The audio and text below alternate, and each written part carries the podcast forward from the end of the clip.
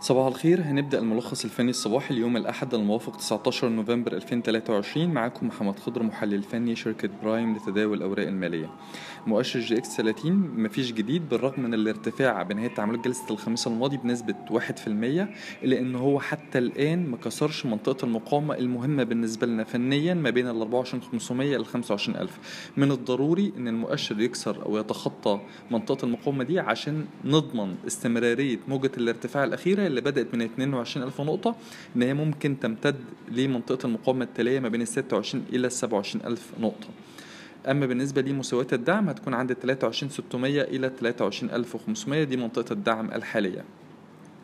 بالنسبة لمؤشر EGX 70 نجح في نهاية تعاملات أو خلال تعاملات جلسة الخميس الماضي في إن هو يتجاوز مستوى المقاومة عند ال 4850 ده كان مستوى مقاومة سنوي سابق.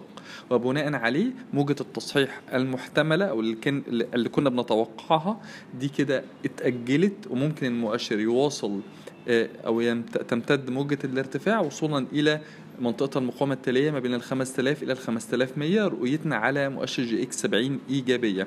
أما بالنسبة لملاحظات التداول هنبدأ بأعلى خمس أسهم من حيث قيم قيم التداول. أول أولهم هتكون بلتون. بلتون هي في اتجاه مستوى المقاومة الحالي عند ال 4 جنيه واللي بكسرته ممكن تستهدف ال 34 ل 44 وإحنا بنميل مع ارتفاع احجام التداول المؤشرات الفنية تدعم اختراق بلتون لحاجز ال 4 جنيه واستهداف منطقة المقاومة اللي قلنا عليها ما بين ال 34 ل 44 رؤيتنا عليها إيجابية. تاني حاجة CIB رؤيتنا إيجابية عليهم ومتمثلة في إمكانية استهدافه لل 74 إلى 75 جنيه منطقة المقاومة دي. ثالث حاجة عندنا بالم هيلز أهم مستوى مقاومة قوي في بالم هيلز هو 3 جنيه في حالة اختراق هذا المستوى ممكن موجة الارتفاع الأخيرة تمتد لمستويات ال 4 جنيه إلى 5 جنيه فمن الضروري إن نركز على ال 3 جنيه في هيلز.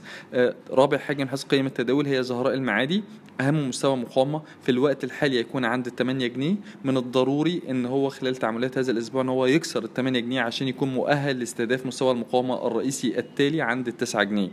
خامس وآخر حاجة من حيث قيمة التداول هي أبو قير أبو قير عندها مستوى المقاومه عند 85 جنيه في حالة اختراقه. ممكن يعيد تاني تجربة منطقة المقاومة التالية ما بين ال 90 إلى ال 95 جنيه. نظرتنا عليها محايدة إلى أن يخترق ال 85 جنيه.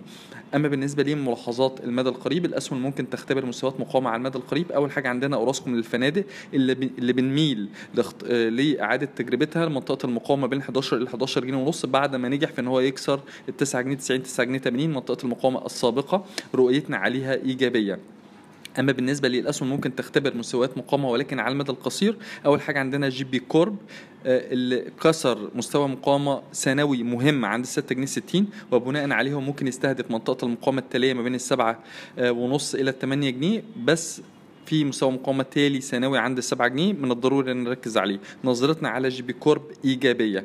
تاني حاجة عندنا أوراسكوم كونستراكشن اللي بنرجح إن هي تتماسك حوالين منطقة الدعم ما بين ال 165 إلى ال 155 وتستهدف مستوى المقاومة الهام عند ال 220 جنيه. حطيناها في تقريرنا الفني اليومي take stock مع توصية بشراء الانخفاضات. توصية مدى قصير. منطقة الدخول المقترح هتكون بدءا من ال 165 وصولا إلى ال 155 مستهدف زي ما قلنا 220 وقف الخسارة يكون عند مستوى مستوى ال 150 جنيه. أما بالنسبة للأسهم ممكن تختبر مناطق دعم على المدى القريب. عندنا القبضة الكويتية دولار اللي اخترق منطقة دعم مهمة ما بين ال 85 سنت إلى 83 سنت وده بيأكد أو بيدي زخم للاتجاه الهابط على المدى المتوسط والقصير. شايفين إن هي ممكن تستهدف منطقة الدعم الرئيسية التالية ما بين ال 75 سنت إلى 70 سنت. نظرتنا عليها لا تزال سلبية. شكرا.